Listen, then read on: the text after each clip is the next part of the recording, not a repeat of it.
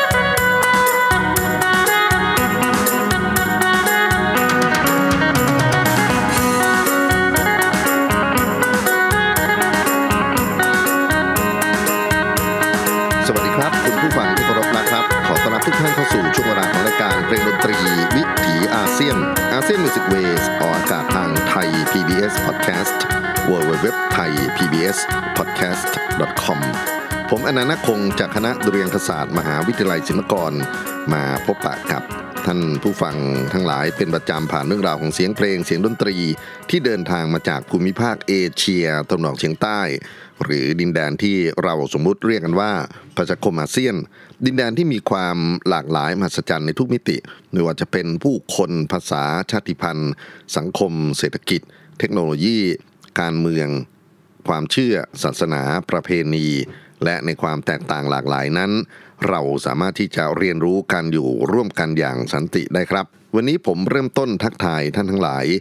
ด้วยบรรยากาศของรถแห่อีสานสนุกสนุกนะครับ เป็นเสียงพินไฟฟ้าบรรเลงโดยคุณทองเบนส์ทับถนนนามสกุลทับถนนนั้น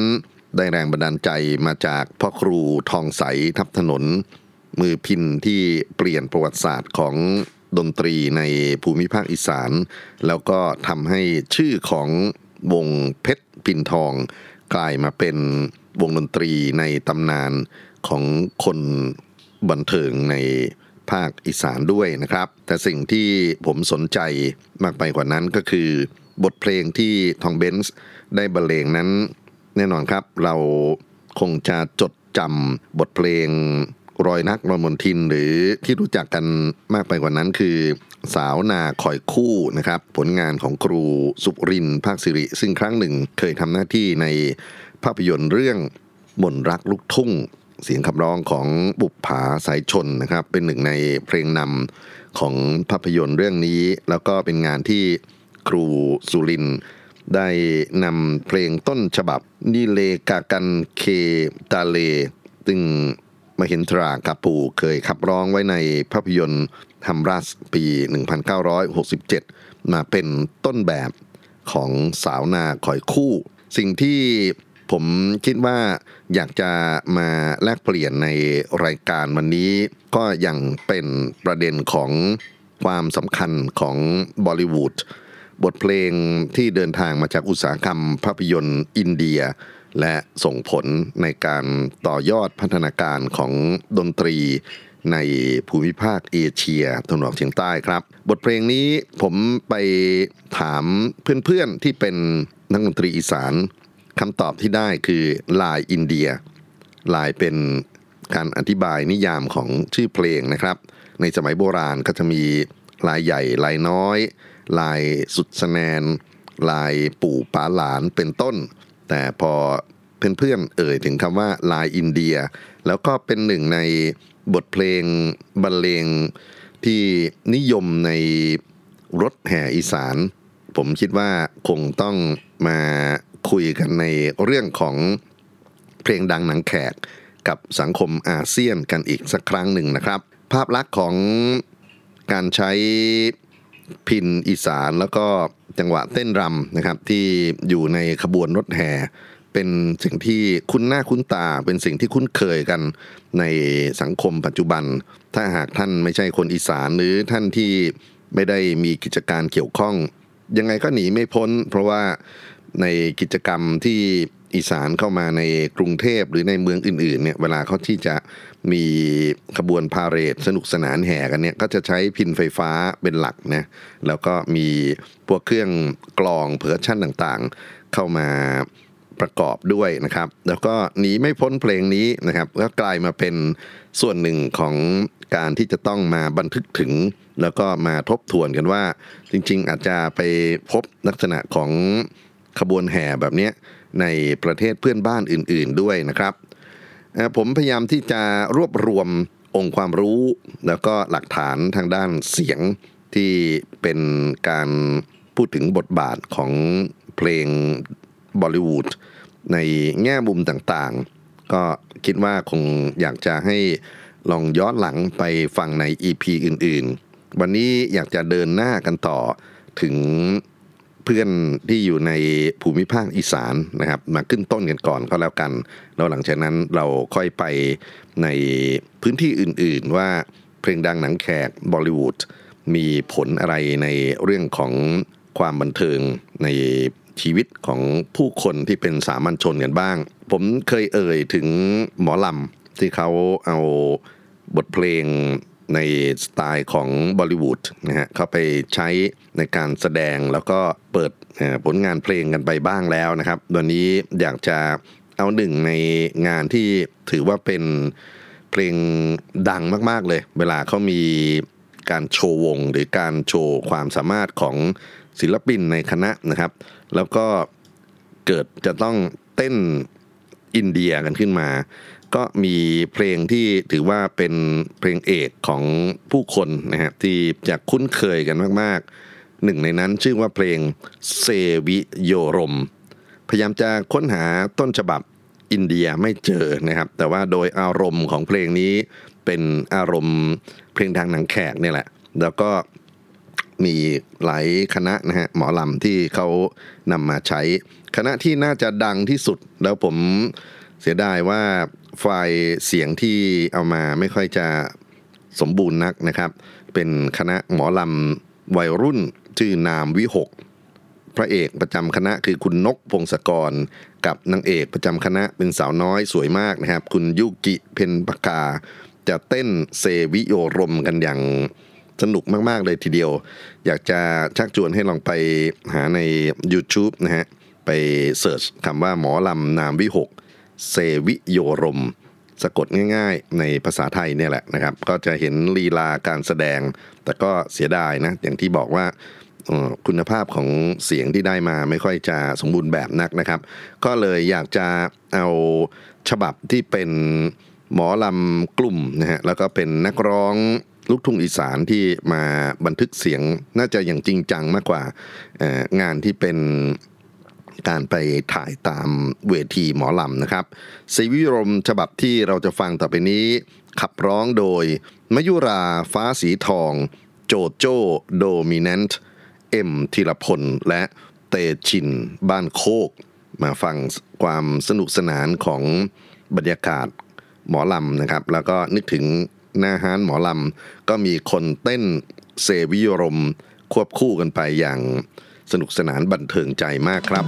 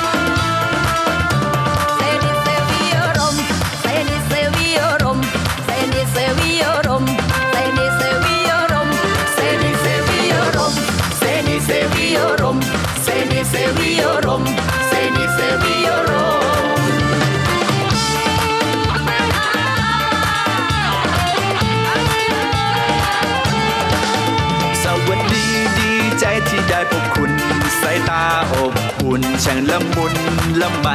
อยากจะเป็นแฟนเธอพอจะได้ไหม ต้องทำอย่างไรให้เธอได้รู้ใจ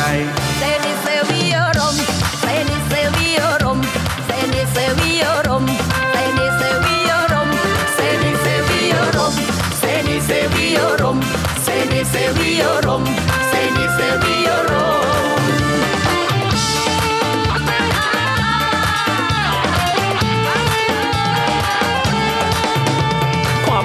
ถือกำเนิด จากคนที่อยู่แสนไกล จะอยู่ห่างกันเท่าไร แต่หัวใจจะพาเธอมา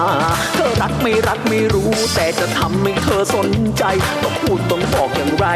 ให้เซนีเรมูใจ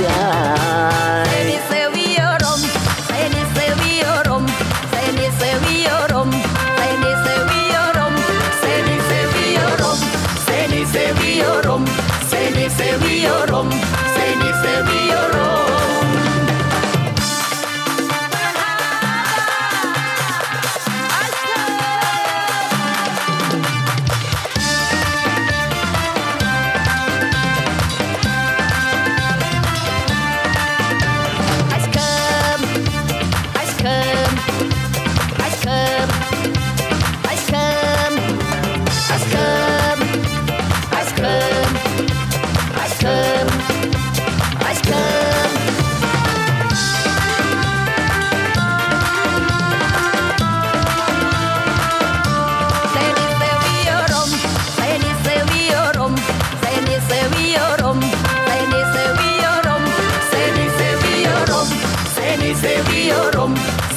เสรีอรมณ์เสรีเสรีอร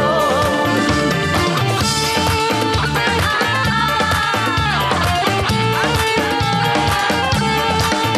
สบายดีดีใจที่ได้พอคุณ ไปตาอบอุ่นทั้งละมุนละไมอยากเป็นผู้บ่าวเจ้าพอติดได้ไหม สีเฮ็ดจัง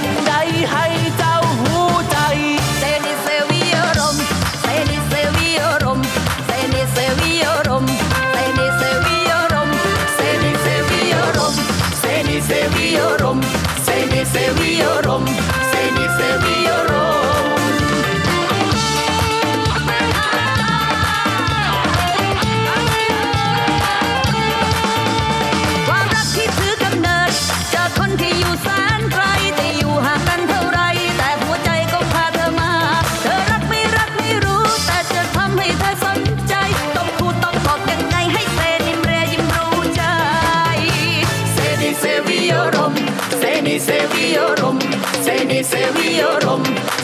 เซวิโอรมเซนิเซวิโอรมเซนิเซวิโอรม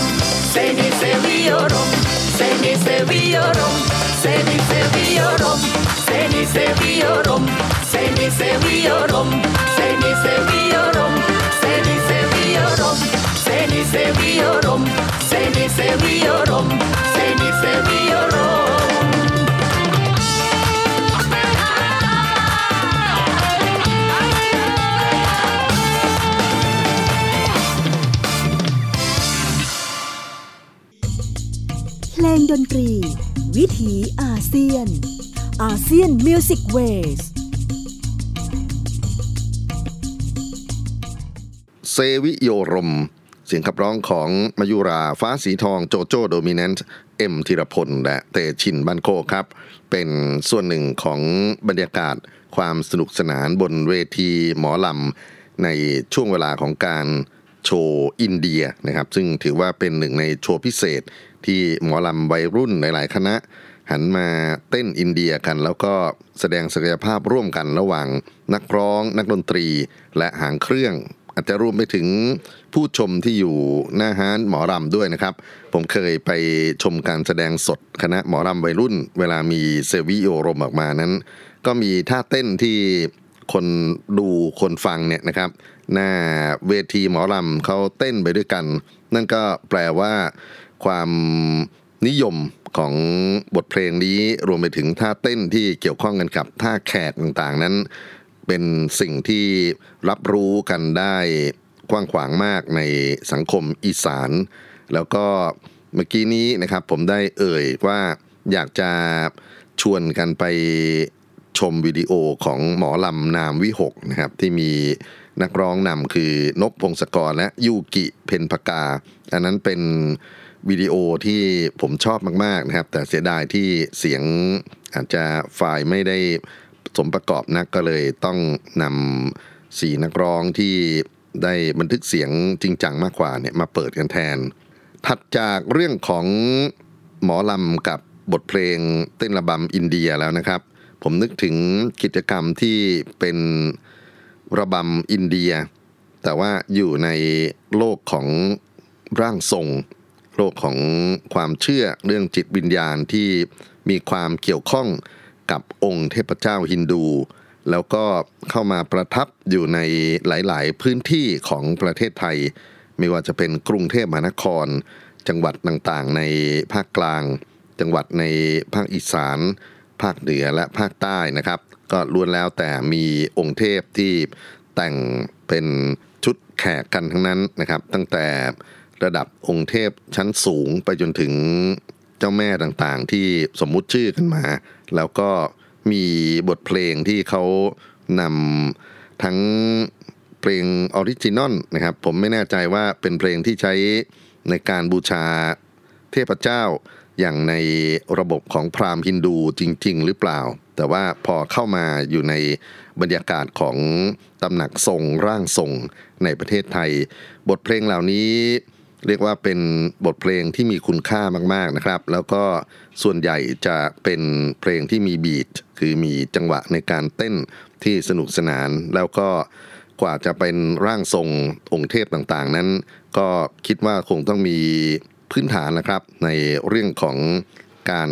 เต้นระบำการไล่รำให้เข้ากับจังหวะแม่ท่าของอินเดียที่สามารถนำมาเสริมกันได้ แล้วก็ ยิ่งมากไปกว่านั้นคือองค์ความรู้ในเรื่องของพัสตราพรการออกแบบทั้งเสื้อผ้า ทั้งสีสัน ทั้งเครื่องประดับนะครับ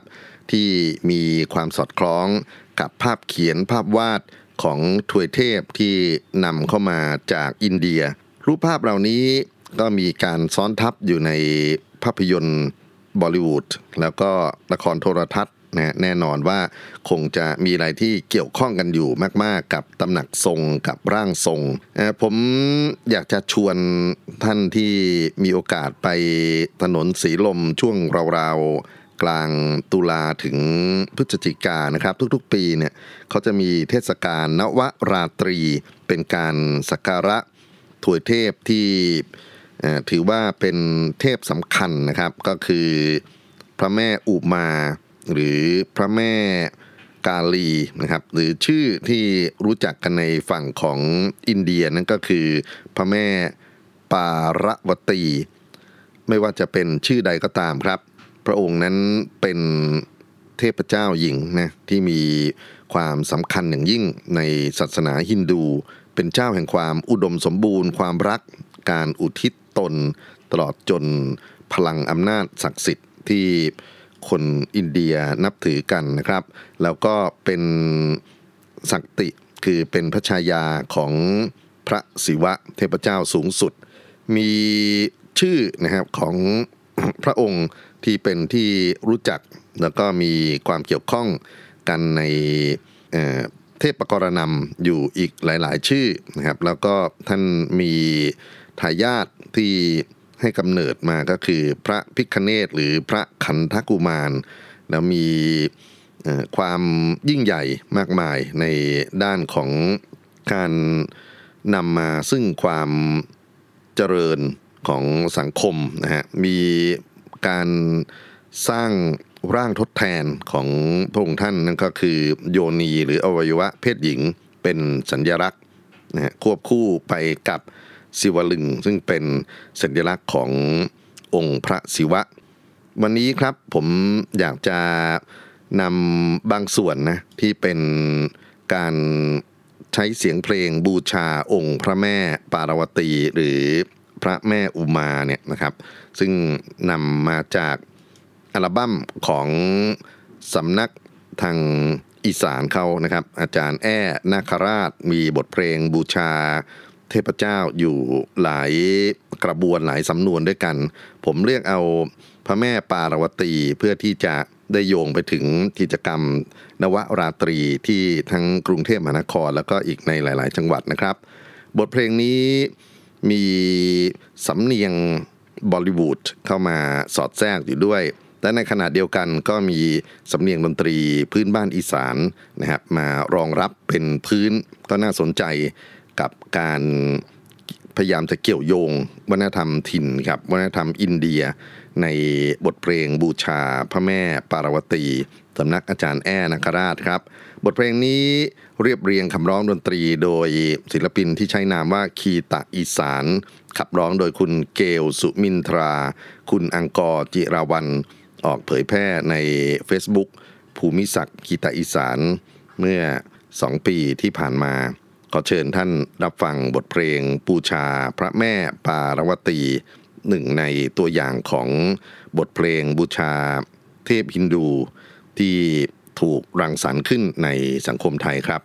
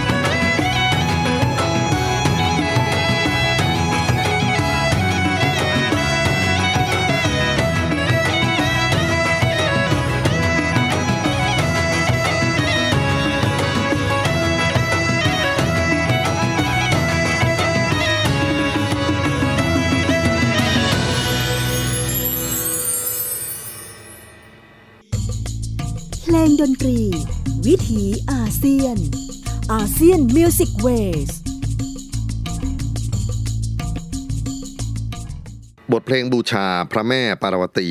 ตามแนวทางของสำนักอาจารย์แอ้นาคราช ขับร้องโดยเกลสุมินทราและอังกอร์จิรวัน เรียบเรียงเสียงประสานดนตรี ประพันธ์คำร้องโดยภูมิศักดิ์กีตาอีสาน ซึ่งในเว็บไซต์ของภูมิศักดิ์กีตาอีสานนั้น ยังมีเพลงสรรเสริญทวยเทพฮินดู บทเพลงที่ใช้บูชาสิ่งศักดิ์สิทธิ์ในแผ่นดินไทย โดยเฉพาะในภูมิภาคอีสานอีกหลาย ๆ เพลงนะครับ ถ้าสนใจก็ลองไปติดตามกันได้ นอกไปจากนี้ถ้าเกิดว่าจะศึกษาให้กว้างขวางขึ้นนะครับ ก็อยากจะแนะนำงานของคุณศิลปินแก้วเพทาย หรือชื่อจริงว่าคุณชัยวัฒน์เมินกระโทก ซึ่งเป็นเจ้าของเสียงในบทสวดตอนจบของละครโทรทัศน์ชื่อดังเรื่องนางคี บทที่เป็นการ สวดคาถาบูชาเจ้าปู่ศรีสุโธกับเจ้าย่าศรีปทุมมานะครับ ซึ่งทุกวันนี้บทสวดนี้ก็ยังคงใช้ในพิธีกรรมเกี่ยวกับเรื่องของการเส้นสวงบูชา เทพเจ้าสิ่งศักดิ์สิทธิ์ในภาคอีสานอยู่นะครับ เป็นทำนองในลักษณะผสมกันระหว่างแหลหรือสู่ขวัญเนี่ยแล้วก็มีดนตรีพื้นบ้านอีสานเข้ามาใช้อย่างน่าสนใจมากๆ โดยส่วนตัวแล้ว คุณชัยวัฒน์เหมือนกระโทก หรือคุณศิลปินแค่เพทายนั้น ก็เป็นทั้งนักร้องนักแต่งเพลงที่มีความสามารถมาก ๆ จบวิชาสาขาการแสดงดนตรีพื้นเมืองจากคณะศิลปกรรมศาสตร์ มหาวิทยาลัยขอนแก่น เป็นผลผลิตจากวงโปงลางสินไซรุ่นที่หนึ่งนะครับ แล้วก็มีบทบาทอยู่ทั้งในวงการที่ไป เอาดนตรีไปบูชาเทพเจ้าในพื้นที่อย่างที่พญานาคหรือในที่อื่นๆ แล้วก็มีงานเพลงที่เขาประพันธ์ให้กับงานที่ซิสของรุ่นน้องในคณะศิลปกรรมศาสตร์ออกมาเผยแพร่ใน YouTube อยู่เป็นประจำนะครับ ประเด็นที่อยากจะนำมาเล่าในวันนี้ก็คือผมไปเห็นงานชิ้นหนึ่งนะฮะที่ติดใจมากคืองาน นวราตรีวัดแขกเมื่อปี 2562 ก่อนหน้าที่จะมีโควิด มีบทเพลงที่ออกเผยแพร่ใน YouTube แล้วก็มีคนแชร์กันมากมายเลยทีเดียวนะครับ เป็นบทเพลงบูชาพระแม่ลักษมี ซึ่งเป็นหนึ่งในกิจกรรมของนวราตรีในปีนั้น บทเพลงชื่อมหาราณีบูชา มีนาฏศิลป์ประกอบอย่างงดงามมากๆ คุณศิลปินแก้วเพทาย เป็นผู้ประพันธ์และขับร้องบทเพลงนี้ด้วยตนเอง เราจะมาฟังแนวคิดของการสร้างสรรค์บทเพลงบูชาองค์เทพนะครับ จากศิลปินอีสานชื่อดังที่สุดคนหนึ่งของวงการ เส้นสวงบูชาในปัจจุบัน ศิลปินแก้วเพทายเพลง มหาราณีบูชาพระแม่ลักษมีครับ Om लक्ष्मी Mata. Om लक्ष्मी Mata.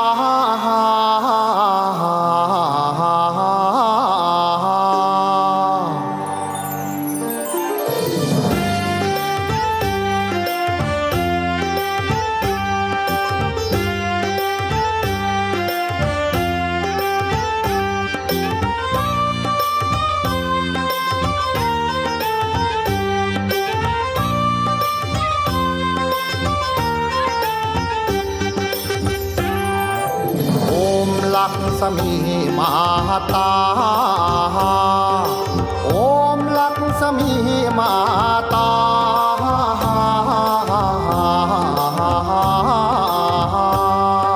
มหาราณีเทวีโมชา พระมาตาปุญญา บา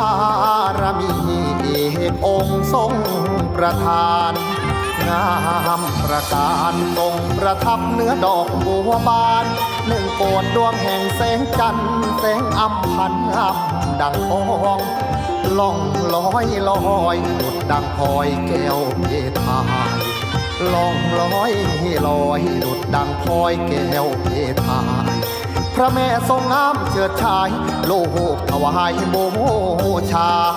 ลาลาลาลาลาลา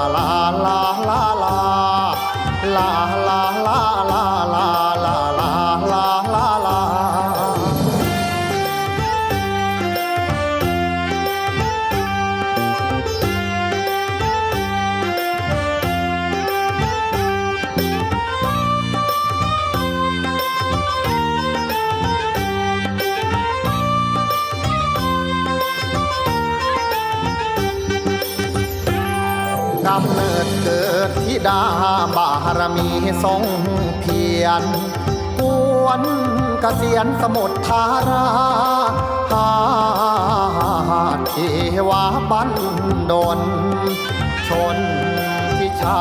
บนธิดาทะเลน้ำนมแส่สองคือก้องสุขสมโลกปนมไหวพรบอนพระมาตาปัทมากามลา อ่อนพระมาตาปัทมากามลา พัทรมนตราโลกโอชายอพรลาลาลาลาลาลา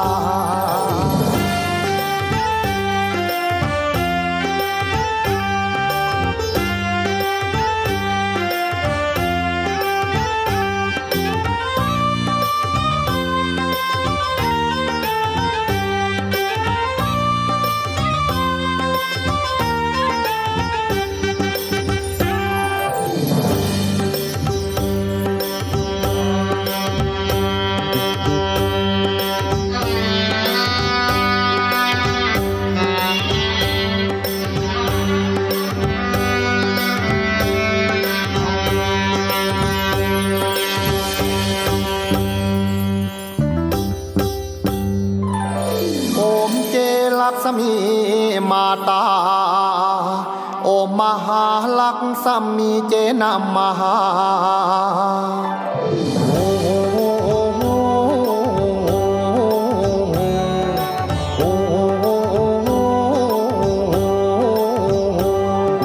โอมเจลักษมี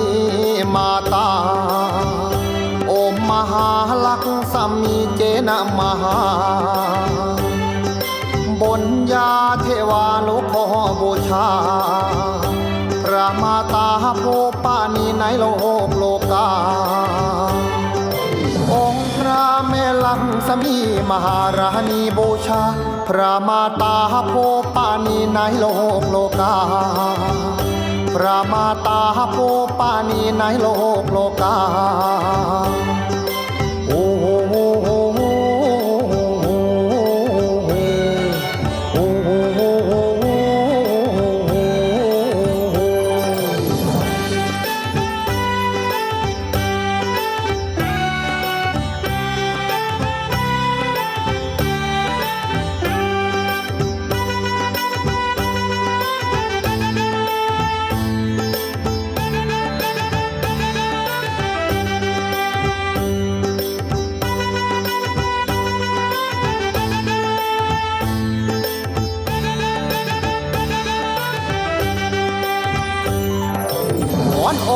มารดาพระมาตาองค์แม่ลักษมี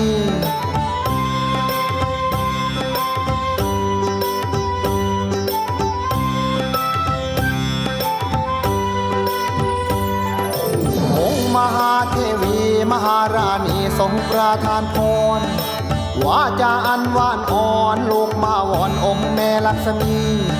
พระมารดาองค์พระมารดาลักษมีพระแม่พระมาตา พระบญญาบารมีเทวีบูชา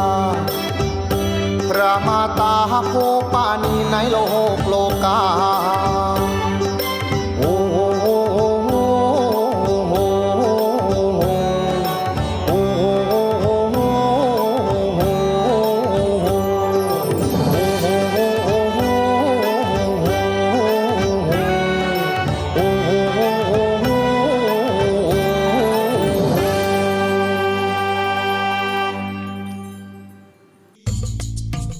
ดนตรี วิถีอาเซียน อาเซียนมิวสิกเวสบทเพลงมหาราณีบูชาพระแม่ลักษมี จากผลงานของคุณศิลปินแก้วเพทาย มาจากเทศกาลนวราตรีวัดแขกเมื่อปี 2562 ครับ ถ้าเกิดรวมงานของคุณศิลปินแก้วเพทายที่มีกิจกรรมในเรื่องของการเส้นสวงบูชาการแสดงความเคารพสรรเสริญ เทพเจ้าทั้งฮินดู แล้วก็เทพเจ้าท้องถิ่นนะครับ รวมไปถึงงานก่อนหน้านี้ที่เราฟังบทเพลงของคุณคิตาอีสาน ซึ่งมีอีกหลาย ๆ เพลงด้วยกันเนี่ยก็จะเห็นปรากฏการณ์สำคัญของการข้ามพ้นจารีตเดิมในการใช้ ดนตรีบอลิวูด ใช้เพลงอาจจะมี commercial music ของฝั่งอินเดียด้วยเนี่ยนะครับ ในการที่จะไปบูชาองค์เทพเจ้าตามตำหนักทรงตามสำนักร่างทรงต่างๆ ที่บางทีก็ใช้เพลงพวกนี้นะครับ เปิดวน loop กันไปกันมา โดยที่เราไม่เข้าใจนะแต่ว่ามันมี beat มีลักษณะของภาษาฮินดี อาจจะเป็นภาษาทมิฬ อาจจะเป็นภาษาอื่น ๆด้วยนะครับ ในการที่จะเข้าส่งประทับส่งกัน แล้วก็บทเพลงเหล่านี้บางทีก็หันไปใช้ดนตรีปีพาดนะครับ ซึ่งเขาก็จะเอาเพลงสำเนียงแขกเข้ามาใช้ แต่ว่าพอมาถึงปรากฏการณ์ของคุณคีตาอีสาน คุณศิลปินแก้วเพทายเนี่ยนะครับ โลกทัศน์ของ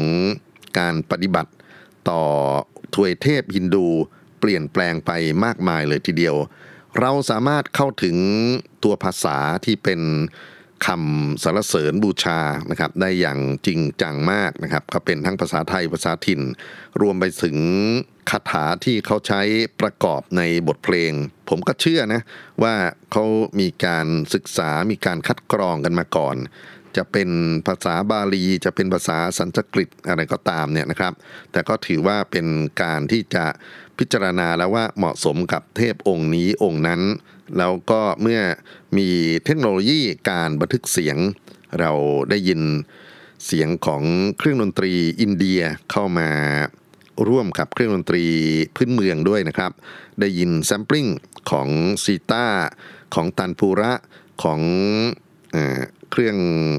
จังหวะต่างๆ ทั้งทับล่าแล้วก็กลองอื่นๆ ของอินเดียเนี่ยนะครับ เข้ามาผสมผสานกับดนตรีพื้นเมืองอย่างงดงาม นี่ก็ถือว่าเป็นอีกก้าวหนึ่งที่ควรบันทึกเอาไว้ในประวัติศาสตร์ของที่เราตั้งประเด็นว่าบทเพลงบอลิวูดกับสังคม Southeast Asia เอเชียตะวันออกเฉียงใต้หรือประชาคมอาเซียนนะครับ พอพูดถึงการผสมผสานสุ้มเสียงของเครื่องดนตรีอินเดีย กับเครื่องดนตรีท้องถิ่น ผมนึกถึงงานสร้างสรรค์ที่ล้ำหน้ามากๆครับ แล้วก็ ได้เห็นปรากฏการณ์การชื่นชมนะฮะอย่างคับข้างในโลกโซเชียลมีเดียเมื่อปีที่แล้ว งานชุดสยามพรตะ ซึ่งเป็นงานนัตศิลป์สร้างสรรค์ประจำปี 2563 ของคณะศิลปะนาฏดุริยางค์สถาบันบัณฑิตพัฒนศิลป์กระทรวงวัฒนธรรม ซึ่งเขาได้นำการแสดงชุดนี้ ไปร่วมงานมหกรรมศิลปะวัฒนธรรมไทย ที่วิทยาลัยนาฏศิลป์กาลสินในหัวข้อเบิกฟ้าบัณฑิตพัฒนศิลป์ สู่แผ่นดินทินอีสาน แสดงอย่างเป็นทางการเมื่อ 6 เมษายน 2564 ถือว่าเป็นงานนาฏศิลป์สร้างสรรค์ระดับชาติที่ส่งผลสะเทือนต่อความสนใจของผู้คนมากหน้าหลายตาครับ บทเพลงชุดนี้ เป็นผลงานร่วมกันระหว่างครูบาอาจารย์ในวิชานาฏศิลป์ไทยนะครับ ซึ่งสนใจเรื่องของนาฏศิลป์อินเดียด้วย แล้วก็มาช่วยกันออกแบบทั้งท่ารำทั้งเครื่องแต่งกาย แล้วที่สำคัญก็คือบทเพลงประกอบการแสดง ซึ่งเป็นฝีมือของผลผลิต สถาบันบัณฑิตพัฒนศิลป์คนหนุ่มที่ผมชื่นชมมาก ๆนะครับ คือคุณปาวรินพิเกณชื่อเล่นว่าคุณเปียโน คนนี้โดยพื้นฐานเป็นทั้งนาฏศิลป์เอ่อขอขอโทษเป็นทั้งดนตรีพื้นเมืองจากเชียงใหม่นะแล้วก็เป็นนักระนาดนะครับที่มีฝีไม้ลายมือดีงามอย่างยิ่งนะครับ แล้วก็เขา เปิดโลกกว้างครับ ท่านผู้ฟังสนใจ world music นะฮะแล้วก็ได้ค้นคว้าดนตรีในหลายชาติพันธุ์มาก ๆ พอถึงงานชิ้นนี้เขาไปศึกษาเรื่องของดนตรีอินเดียอย่างจริงจัง แล้วก็เอาส่วนที่เป็นทฤษฎีดนตรีอินเดีย ทฤษฎีเสียง ทฤษฎีจังหวะ รวมไปถึงพวกเครื่องดนตรีอินเดียแซมปลิ้งพวกนั้นนะครับ เอามารวมกันสร้างสรรค์ใหม่เป็น เสียงที่มีมิติที่ซับซ้อนมากๆนะครับ เป็นงานเพลงสร้างสรรค์ที่อยากจะให้มาฟังกัน ขอแนะนำเสริมนิดเดียวนะครับ คือบทเพลงชุดนี้มีผู้ออกแบบท่ารำคืออาจารย์เอกลักษณ์หนูเงิน แล้วก็มีเครื่องแต่งกายที่งดงามมากๆ อาจารย์นิติพงศ์ทับทิมหิน หัวหน้าภาควิชา นาฏศิลป์คณะศิลปะนาฏดุริยางสถาบันบัณฑิตพัฒนศิลป์เป็นผู้ ออกแบบเครื่องแต่งกาย ควบคุมการฝึกซ้อมโดย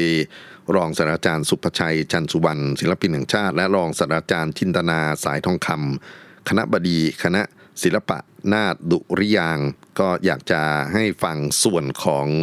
บทเพลงนะฮะส่วนที่เป็นงานออดิโอ ถ้าเกิดว่าสนใจงานที่เป็นวิดีโอ คงต้องไปปรึกษา YouTube นะครับ เขาก็มีการบันทึกทั้งที่โรงละครบางหน้า ที่นาฏศิลป์กาลสินแล้วก็ที่ไอคอนสยาม ให้ท่านได้ไปค้นคว้าเปรียบเทียบกัน มารับฟังครับบทเพลงสร้างสรรค์จากคณะศิลปะนาฏดุริยาง สถาบันบัณฑิตพัฒนศิลป์กระทรวง วัฒนธรรม ชุดสยามพรตะผลงานการประพันธ์ของคุณปวารินพิเกในช่วงต่อไปนี้ครับ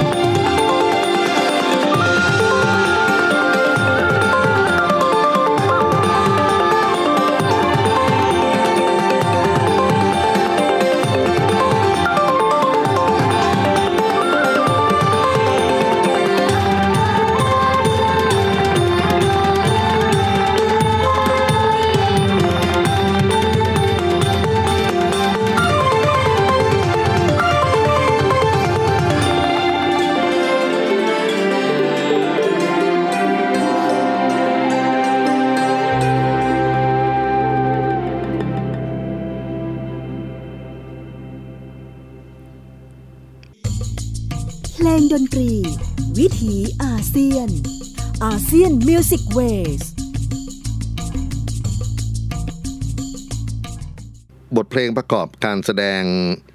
นาฏศิลป์สร้างสรรค์ชุดสยามพรตะ ซึ่งเป็นผลงานของคณะศิลปะนาฏดุริยางสถาบันบัณฑิตพนาศิลป์กระทรวงวัฒนธรรม ซึ่งนำออกแสดงในงานมหกรรม ศิลปะวัฒนธรรมไทย วิทยาลัยนาฏศิลป์กาลสินธุ์เบิกฟ้าบัณฑิตพนาศิลป์สู่แผ่นดินถิ่นอีสานอย่างเป็นทางการ เมื่อ 6 เมษายน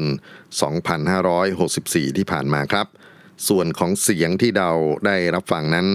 เป็นผลงานสร้างสรรค์ของคุณปวารินพิเกณสิทธิ์เก่าของสถาบันบัณฑิตพัฒนศิลป์นะครับ น่าเสียดายที่ไม่มีโอกาสได้ชมส่วนที่เป็นการแสดงที่มีท่วงท่าที่งดงาม แล้วก็